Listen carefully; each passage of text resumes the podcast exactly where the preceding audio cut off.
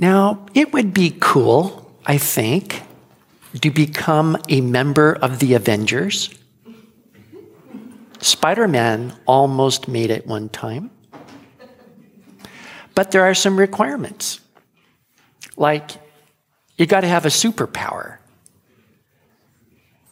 And then you have to be a little bit conflicted. You got to be kind of edgy. Probably some secrets in your past that sort of make you that complex person. And that kind of rules all of us out, right? So none of us here are ever going to become members of the Avengers. We can always just be on the outside, looking in, wishing we too could call him Cap.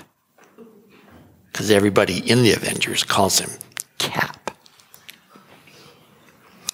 Well, that's what, what we're talking about today. But we are talking about a fellowship and a fabulous fellowship. And there's something better than having a superpower. And that is having a deep and vital relationship with God. Now, when you get a group of people together who are individually pursuing God, then you have a group that is effective in the world far beyond their numbers. Numbers are not important. But because of fellowship with God and fellowship with one another, they have a great effect in the world. And it becomes a fellowship past the normal boundaries. Now, that sounds like a title of a sermon. But that's what this is about fellowship past the normal boundaries. So I'm reading in first, uh, 2 Samuel chapter 23. It says, Now these are the last words of David. Thus says David the son of Jesse. Thus says the man raised up on high, the anointed of the God of Jacob, and the sweet psalmist of Israel. The Spirit of the Lord spoke by me, and his word was on my tongue. The God of Israel said, The rock of Israel spoke to me. He who rules over men must be just, ruling in the fear of God. And he shall be like the light of the morning when the sun rises, a morning without clouds, like the tender grass springing out of the earth by clear shining after rain.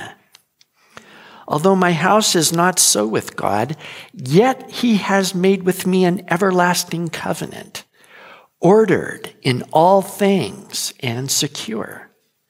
For this is all my salvation and all my desire. Will he not make it increase? But the sons of rebellion shall all be as thorns thrust away, because they can't be taken with hands. But the man who touches them must be armed with iron and the shaft of a spear, and they shall be utterly burned with fire in their place. So, this chapter begins with David's last words. And his last words are I did what God told me to do rule his people in the fear of God. David's last words, probably his last words of prophecy ever in his life. And you'd expect last words to be significant, wouldn't you? You're about to step out of this world and see God. How much more significant are these last words when these are the last words that God speaks through you? And you notice he identifies himself in three ways here. That is, he calls himself David, the son of Jesse. Now that's who he is apart from being anything else. He could have said, David, king of Israel, by the grace of God, and given his, you know, long list of royal description. But he started life as David, the son of Jesse. And you know, before God, that's who we are. Naked, we stand before God. But then he says, the man raised up on high, the anointed of the God of Jacob. Now, God took a normal kid and exalted him, raised him up to be head over his people. And he exalted David to do this by putting his spirit upon him. Not only did he have a position, a title, a role, but he had the enabling of God on his life ever since he was a kid, ever since Samuel poured oil on him. The Holy Spirit also came upon him, and he was a prophet. He received words from God and a tremendous amount of words of God.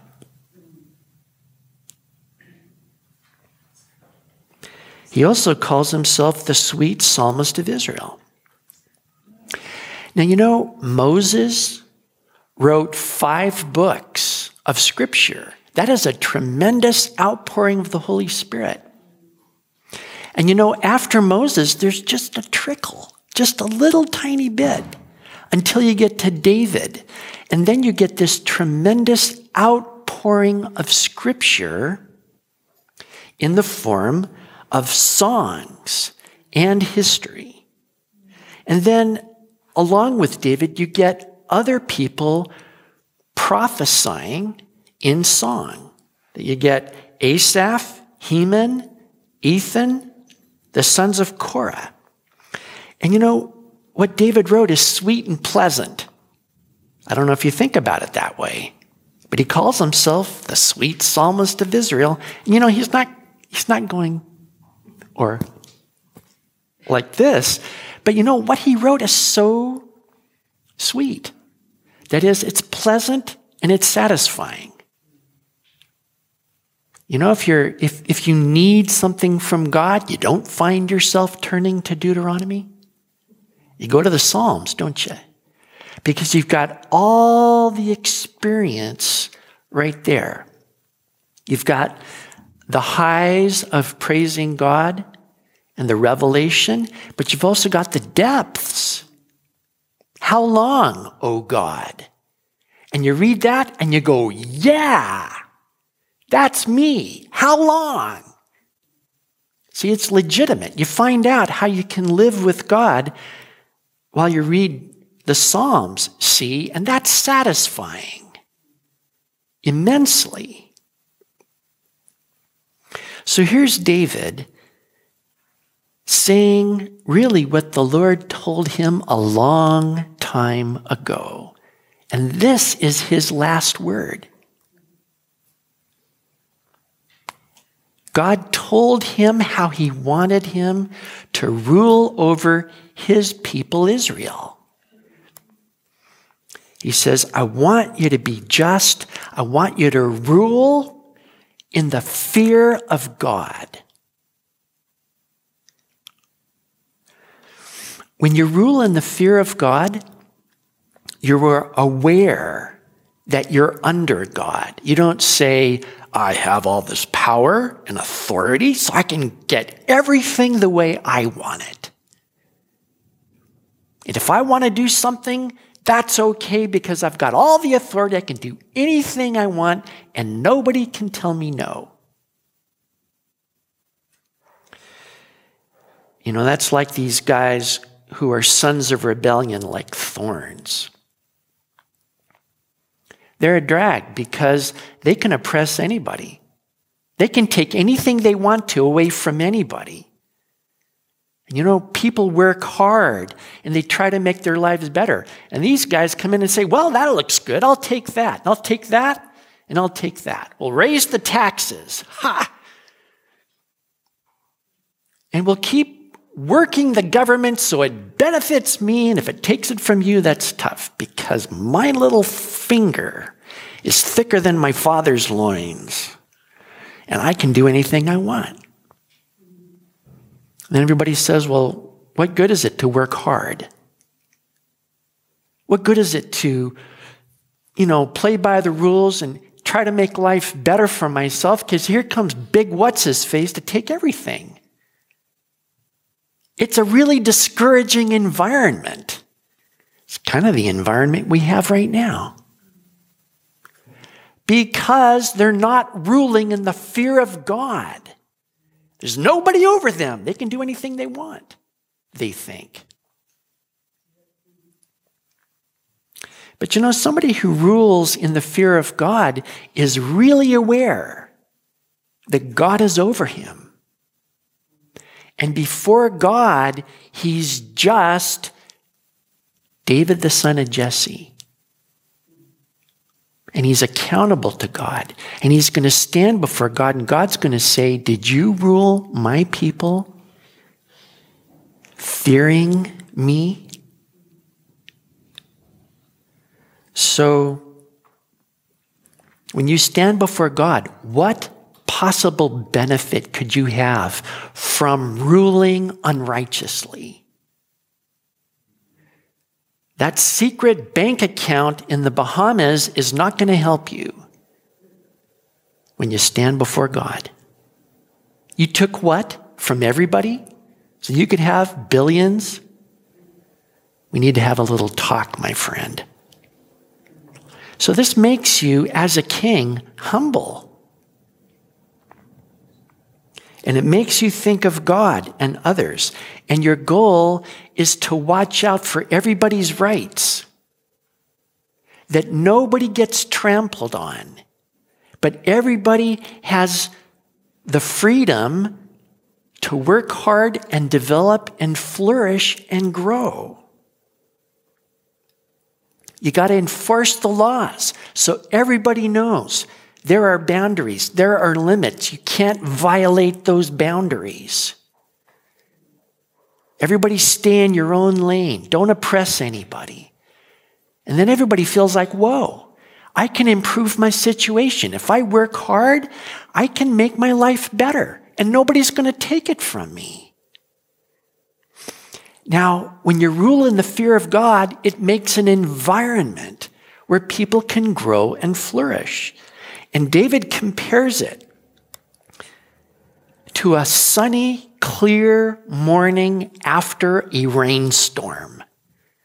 And it's been blowing all night and rattling the windows, and it's wet and it's stormy. But then the morning after, you wake up. Blue skies, birds are singing, everything's nice and wet and watered, and it's growing like crazy. It's calm. It's peaceful. The air is washed clean.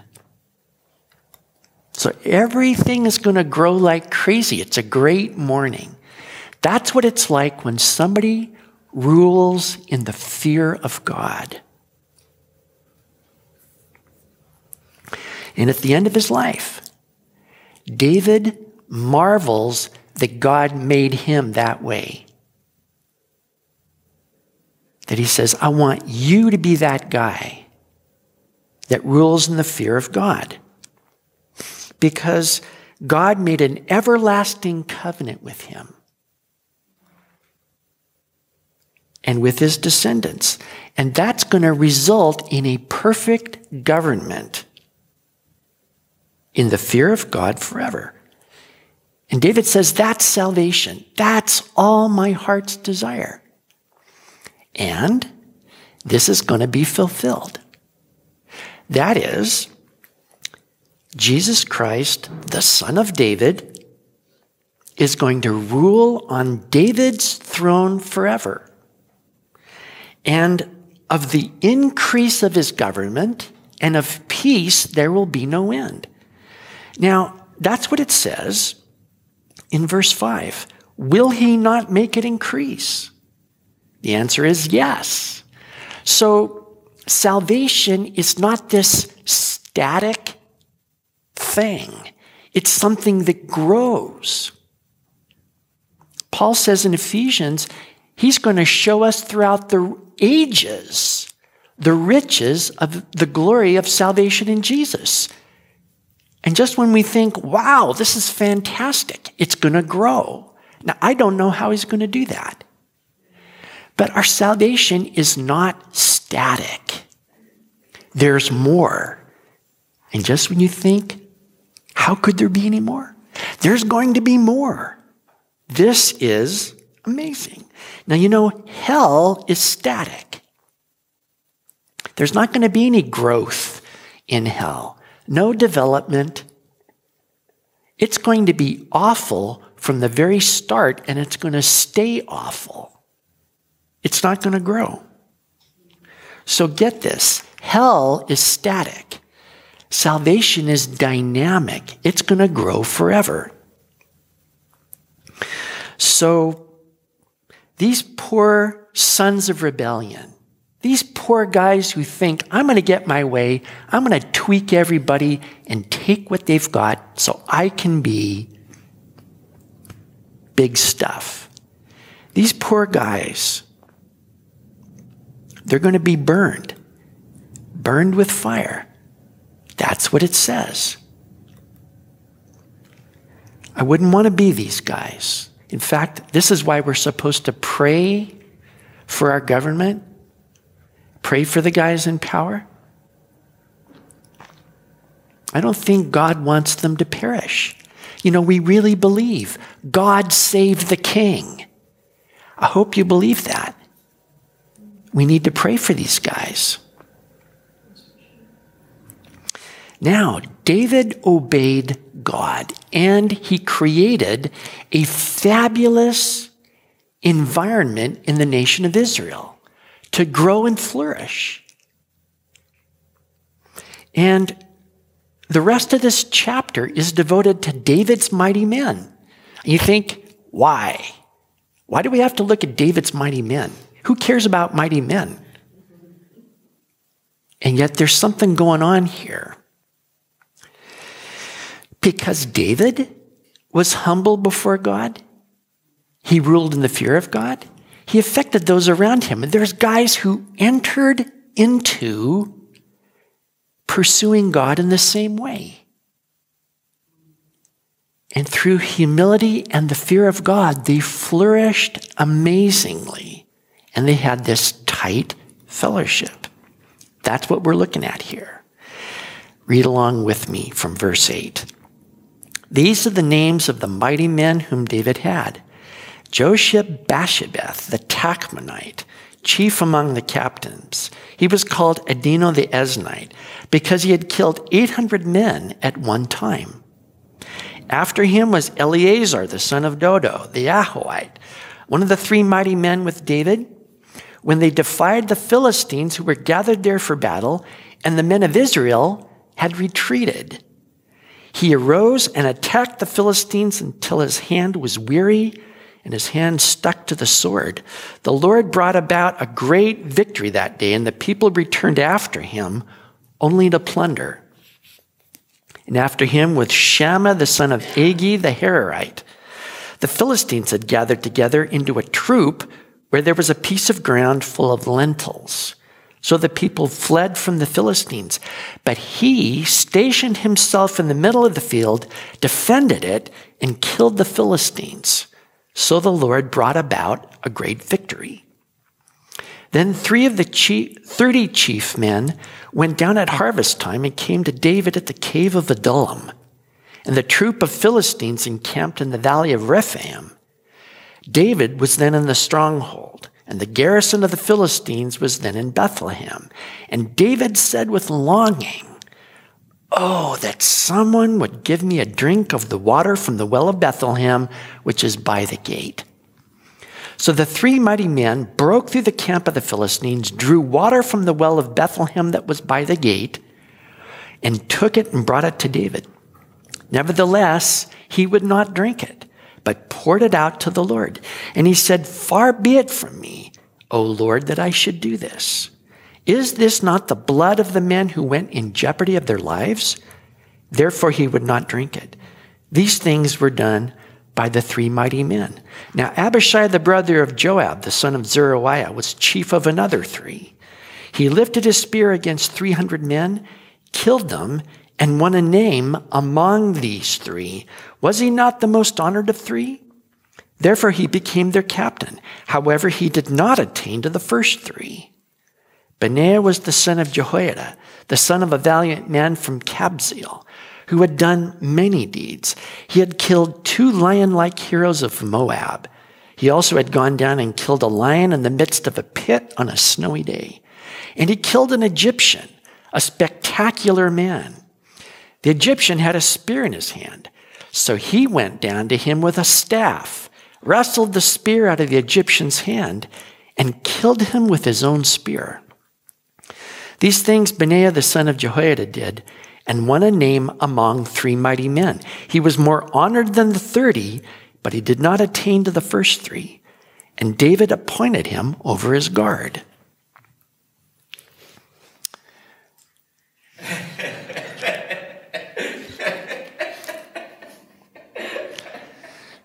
Isn't it great to hear the laughter of someone who's truly happy in Jesus? Now, the reason why John is laughing, because I can read his mind. I'm in the Avengers and I have a superpower. He's thinking, what is he going to say about this? And especially, what is there edifying? Because this first guy killed 800 men. What are you going to do about that? And I'll tell you what I'm going to do with that. This reminds me of the time when Samson killed a thousand Philistines with what he found at hand, which was the jawbone of a donkey. Now, why did Samson kill a thousand guys? The answer? Because he had to. Why did this fella, Josheb Basshebeth, kill 800 guys? Because he had to. Because if he didn't, they would have killed him. Now, he had to face overwhelming odds, and he undoubtedly saved Israel that day. How did he do that? Because God obviously strengthened him. And that's what it says about Eleazar and Shammah. The Lord brought about a great victory. Now, this is in the covenant of Moses. It's Leviticus 26, verse 7. But you will chase your enemies, and they will fall before you by the sword. Five of you shall chase a hundred. A hundred of you will chase ten thousand, and your enemies will fall before you by the sword. Now, Josheb Basshebeth believed that, and the Lord worked through him. See, the fear of the Lord results in humility. And that means thinking of others, not yourself. And this guy stood at a spot between the enemy and Israel, and he killed 800 guys because he had to, because he wasn't thinking about himself. Do you see that? So Here's where one guy's dependence and trust upon God becomes a blessing to an entire group. Everyone benefits when one person is devoted to God. Eleazar shows the same humility. You know, it says here that he was one of those three mighty men with David. It was him and David and they were outnumbered. And most of the army of Israel says, if I stay here, I'm going to die. They run away. Who were they thinking about? Every one of them is thinking about their own life. But Eleazar is different. Eleazar says, If I leave here, the lamp of Israel goes out. They kill David. I will not let that happen. He wasn't thinking about himself. So, he severely overuses his hand. That's what it means when after the battle, he could not let go of his sword. Now, I know I've heard sermons about how the sword is the word of God, and he could not let go, and that is a good thing to have. That's not what it's talking about here. It's talking about the fact that he so overused his hand that he hurt himself. He did himself damage. And the reason was if he let go of his sword, he could not grab it again, and that wasn't an option. And this is what fellowship does. Sometimes you have to overuse yourself, you have to lay yourself out for the sake of somebody else.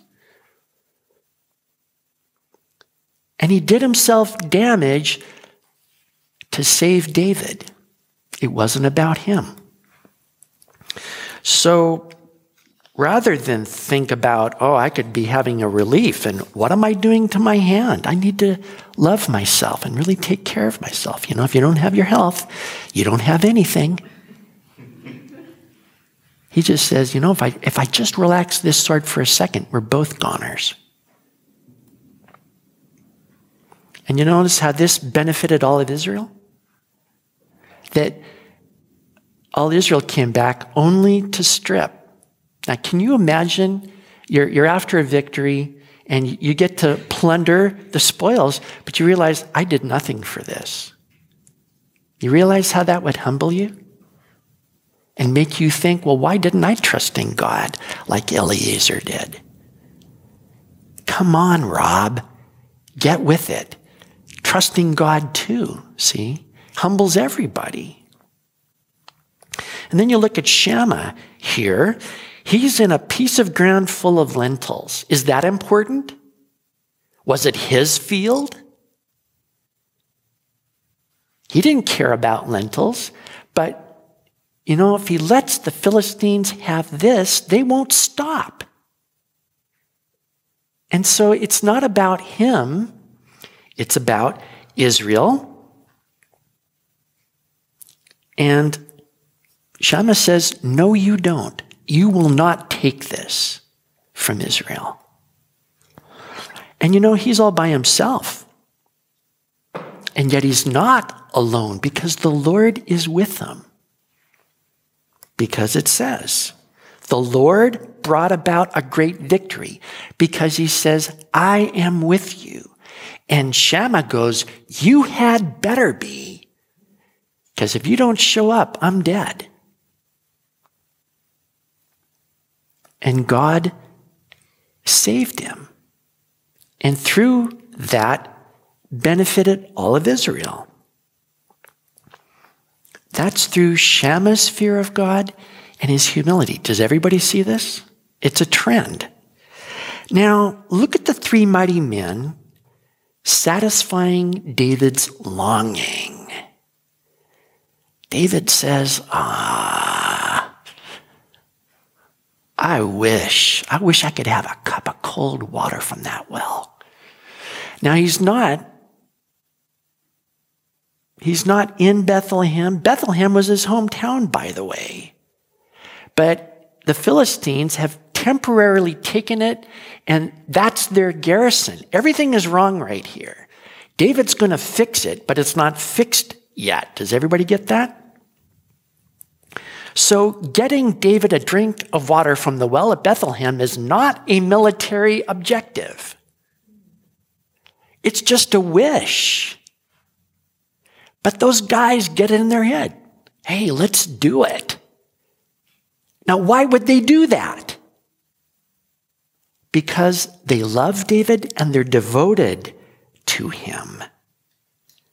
And that love comes from the fear of God and humility. They're not thinking about themselves. If you looked at this in coldly military perspective, this is stupid. There's no military advantage here. They're just getting him a drink of water that he wanted, which means you can have anything you want, David. We'll do it for you. So David responds with humility and the fear of God. He's got this water, and he goes, Oh my goodness. Now, how would you feel in a situation like that? You guys risked your lives to bring me water. And he says, This is your lives here. This water is precious. It's not like common water that you drink and then you urinate. This isn't that stuff. This is special. This is holy to the Lord. I'm going to use it to worship. He's holding their lives as sacred and holy. Do you understand that?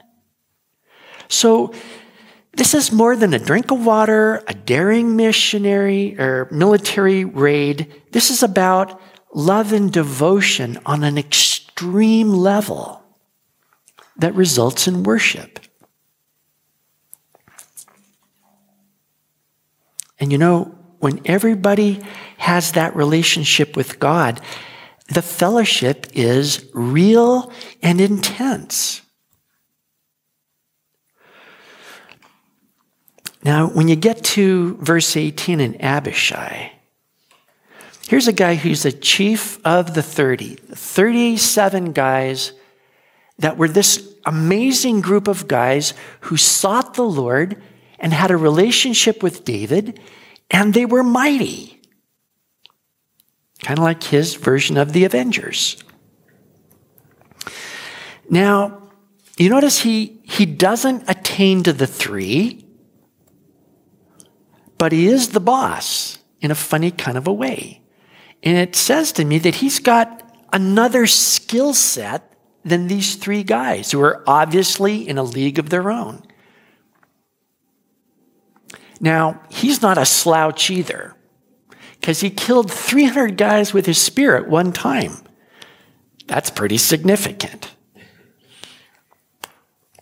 But his skill seems to be organization and strategy. He's an all rounder that makes this team more effective through his management. Now, some people would say, well, if you can't kill 800 guys at a time, like, what good are you? You know, and that is the guy to shoot for, and everybody else, it's kind of like, well, you know, you're, you're one of the minions, but you're not flashy. But there's no sense of that. You know? There's just, everybody has their spot to fill. And there's no comparisons going on. Like it's okay that Abishai is Abishai and Josheb Basshebeth is obviously the killer that he is. it's okay. So, you know, if it was a normal sort of business office, the manager would be making sure that there's nobody in the office better than him. And if there is, he's going to strip them down and make them feel crummy till they leave. And then the business is hurt, right? There's none of that here. Everybody gets to be who they are in the Lord. And this is interesting because when you come to Benaiah, this guy is a one of a kind, just like all the other guys. A one of a kind. He fears God and he's humble. And evidently, this guy does not look dangerous. And he likes it that way. All right? Now, look what happens here. Um, sorry. He killed two lion like heroes of Moab. Notice these guys look dangerous. They're lion like. You look at them and you go, this guys are dangerous. That's probably how they win a lot of their battles, just like Goliath. Goliath shows up. He's nine feet tall. He's wearing armor like a tank. Everybody runs away. Hey, I didn't even have to fight. This is cool. Just scare him to death. So these guys look lion like. And he walks towards them, and they go, This guy doesn't look like anything until it's too late, and they're dead. See? They go by appearances. But Benaiah does not go by appearance. He cultivates this I'm not dangerous. So the people get over, overconfident. He's cool headed and he's daring. So he jumps into a pit with a lion on a snowy day. Think about this for a second.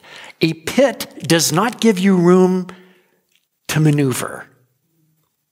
And you don't have the strength to go around with a lion. And you don't have a lot of time before the lion kills you. So what does he do? He jumps in there, lion's dead. Wow, never saw it coming. But then this Egyptian is really something because it says right out, he's a spectacular man. Some of your translations might say beautiful. In other words, he's awesome. He's awesomely beautiful. you just got it, didn't you? Okay. He's awesomely beautiful. And here comes Benaiah, and he's got a spear in his hand. The other translation he used says a club. Really? A club? If you compare spear with club, who wins? Spear. Spear beats club. So, did Benaiah forget his sword? I can't imagine him doing that, but I can imagine him saying, Oh, look at that. Awesomely beautiful. Hey, give me that club. So he goes out with their club. And what does this awesomely beautiful guy think? What a numpty. What a pinhead. Coming out with a club. What's this guy thinking? So here's a question How do you lose your spear in a fight? It means your grasp on it is not as tight as it ought to be. So you don't expect when somebody coming to you with a club who looks like a numpty, all of a sudden drops the club, grabs your spear, you're dead. He did not think he had the brains, the audacity to kill him with his own weapon. He never saw it coming. But see, all the other guys were going like this Oh, don't fuss with Benaiah. Whatever you do, don't fuss with him. They thought, Oh, this poor, beautiful guy is dead. Cool headed, audacious, quick thinking. See, that's the guy David wants to be the head of his bodyguard. And that's why he makes Benaiah his bodyguard. Now, you know, it says Benaiah has honor among the 30 and among another three. But see, he didn't attain to the three, and he didn't have to. He wasn't trying to be like a guy who could kill 800 guys in one go. He's got his own thing. You know, he's got more of a Clint Eastwood sort of a, you never see it coming. And he likes it that way. He gets to be him. Does everybody see that? Now, the rest of the chapter here, we got a list of the group known as the 30. And there's a bunch of names I'm not even going to try to pronounce.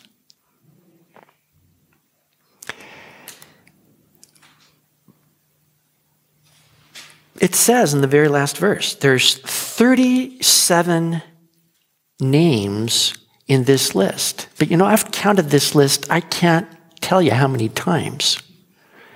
And there's only 36 in there. And I've read commentaries, and I finally found one that owned up to the truth. There's only 36 names there. As a Bible teacher, this bugs me because everything ought to add up, and it doesn't. But here's what I notice about this chapter there's one guy whose name is repeated three times in this chapter, but he's not counted as a member of the 37. Don't you find that interesting? He's mentioned three times. The only guy that's mentioned more times is David, but he's not a member of the 30. And that guy is Joab.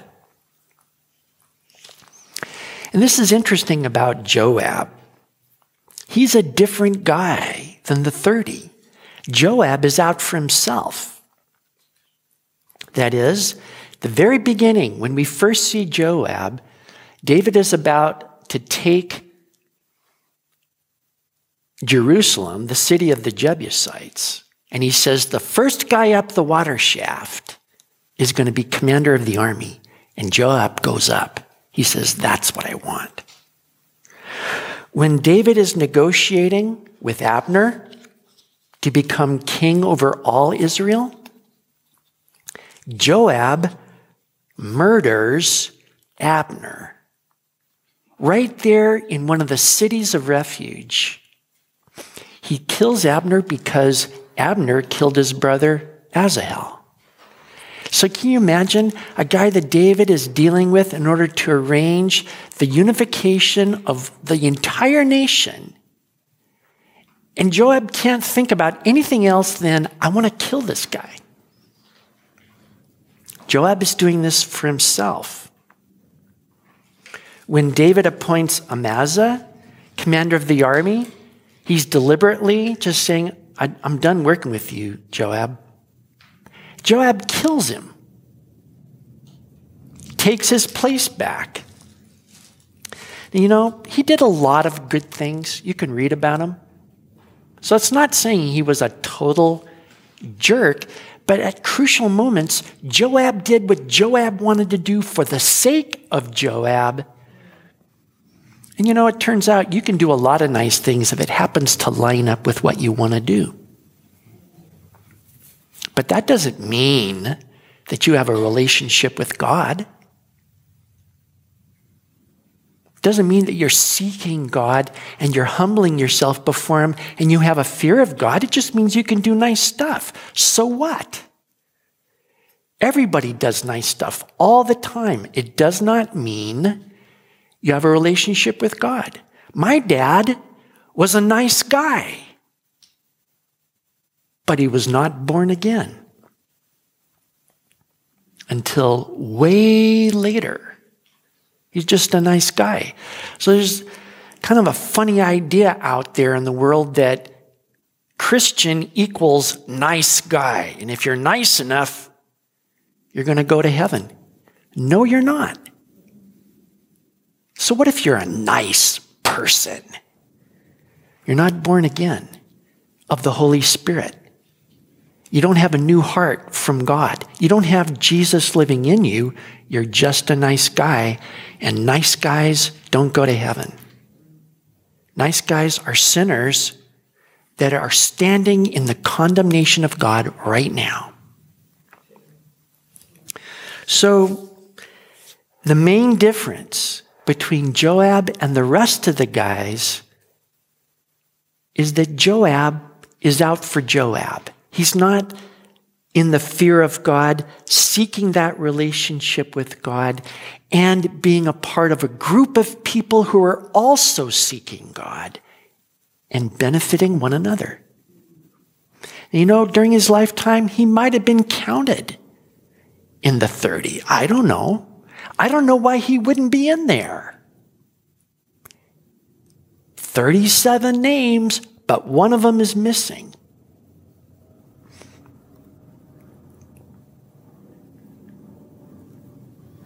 Now,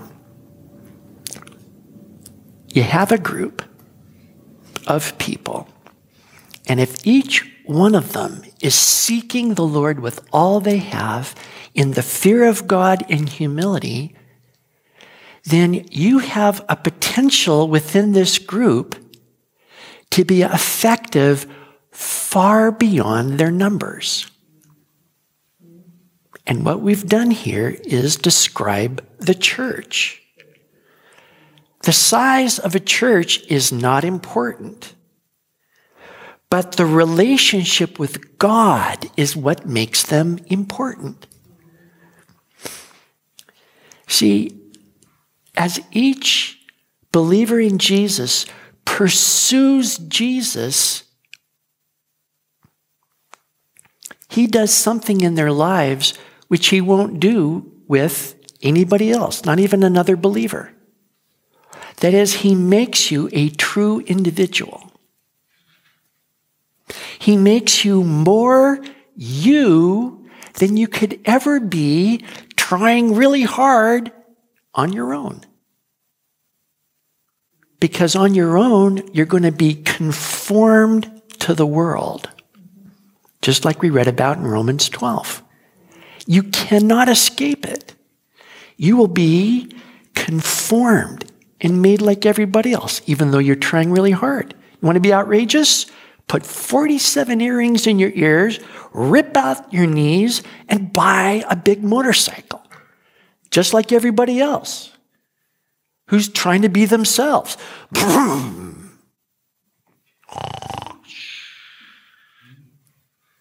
Big deal.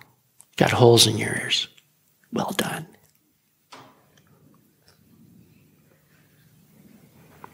When God comes into your life, He has a divine plan he has works for you prepared before the foundation of the world for you to walk in them. And He doesn't have them prepared for somebody else, they're prepared for you. And as you make these divine appointments, and as you do what God is calling you to do, you develop to be you and nobody else. That is, if you turn out like somebody else, there's a mistake. You know, in a snowstorm, billions of snowflakes, not a one of them alike. You know why? He's God. He does not have to repeat himself. And he's going to do something in your life that is unique and irreplaceable. Don't you think that's interesting? And so here he is developing you, developing your skill set the way he's made you to be. As you seek him with everything and you say, Here I am, then God begins to do something through you that is unique. We just read about that. He says, I urge you, therefore, brethren, by the mercies of God that you present your body a living and holy sacrifice, acceptable to God, your spiritual service of worship, and do not be conformed to this world, but be transformed by the renewing of your mind that you may prove what is that good and acceptable and perfect will of God for you. What He wants you to do that's different from everybody else. Now, you bring all those people together, and they're all in the fear of God and humility, thinking about others and not themselves. What a tremendous fellowship of people who want to collectively work out the will of God and have a significance beyond their numbers. That's what the church is supposed to be. All right? Now,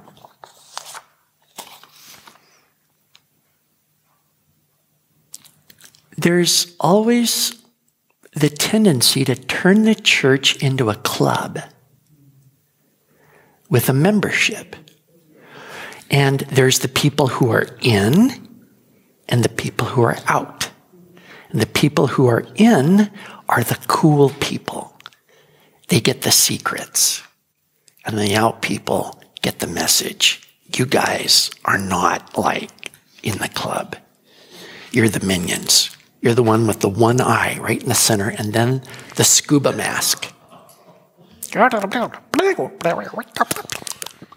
But you're not cool like us in the elite group. We're the Avengers. We have superpowers. And you feel like, huh, well, what does it take to get into the elite group then? Oh, you have to be cool like us. The church is not a club. And it's not, you know, the ins and then all the outs, the winners and the losers. And the winner's inside going, Isn't it fun to be a winner? And all the losers are on the outside going, Huh, I wish I were a winner, but no, I'm a loser. What God has is so much more. You know how you get into the elite group in a church? You serve more people. All the elites are the ones who show up early and leave late. They're the ones who overextend themselves so they hurt themselves serving other people because they're thinking about other people. Because in the end, the greatest is the slave of all. And sometimes when you're doing this, you have to hurt yourself and do it knowing you're hurting yourself. And it's not to your benefit, it's to somebody else's benefit. You want to be in the lead? All it takes is a devotion to Jesus, the fear of God, and humility.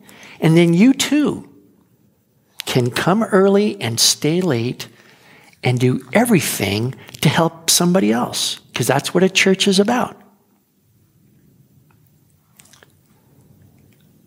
Oh, I thought we got capes. No, no capes. No, the elite comes when you stand before Jesus and he says, Well done, good and faithful servant so that the entire universe hears that. See? Then you know you're in the elite. So look, are you seeking what God wants you to be? I don't really know. I can't tell you. You are to be a world shaking individual. I don't know. You know that God knows? And you come to Him and you say, God, make me the person you want me to be. Here I am. No deals. Whatever it takes. And then you know what? He's going to put you to work serving other people. And he's going to show you where your niche is to benefit somebody else. You think, why should I do that? because the one who is greatest in the kingdom of God is the servant of all. And it's not cool to hang back and be served. What is really cool is to get in there and make somebody else's life better. And anybody can do that. This isn't a limited membership, it is unlimited. The only requirement is that you are seeking God. So the question is are you seeking God as much as you possibly can?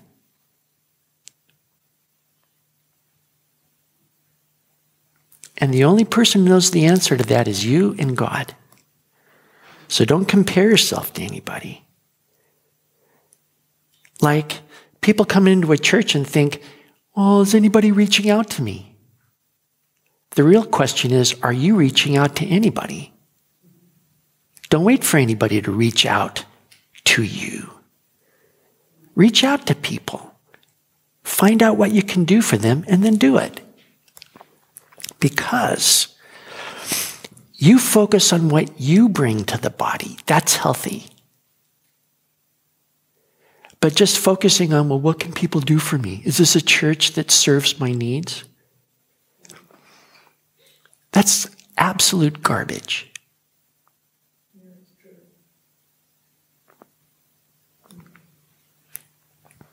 So, if you want to know, look in Romans 12. That's why I read it before the service.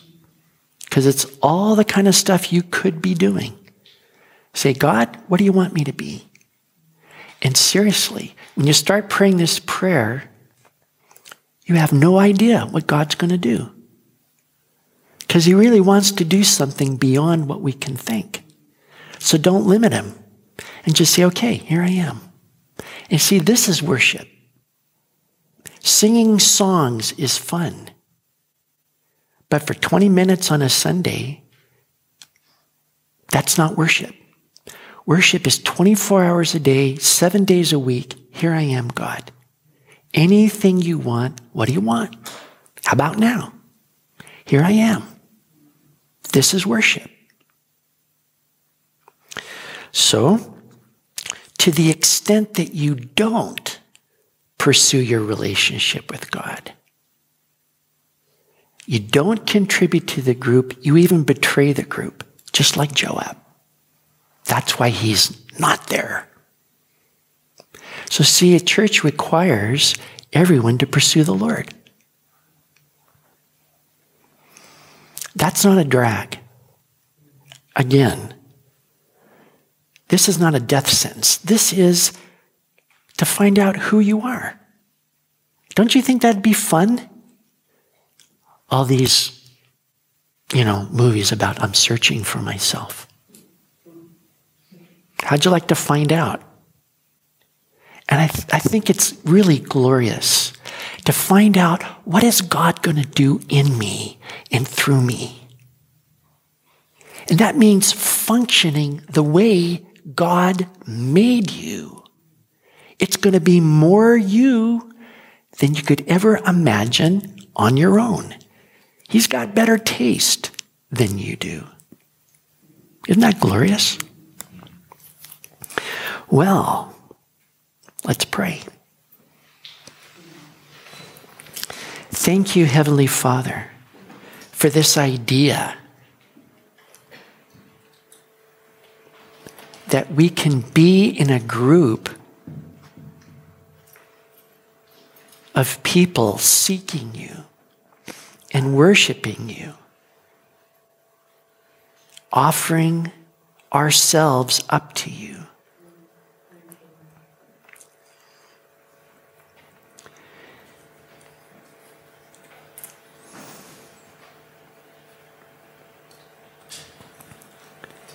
And thank you that you even work in our lives to bring us to Jesus, to save us.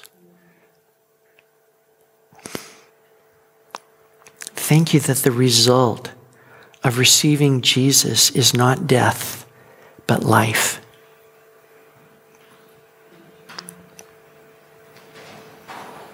And we pray that we would know Jesus. Help us to seek after and just to say, here, we, here I am. What do you want? I want to pray for each one of us today that you so work in our lives that you make each one of us unique and irreplaceable and you glorify yourself in each one of us.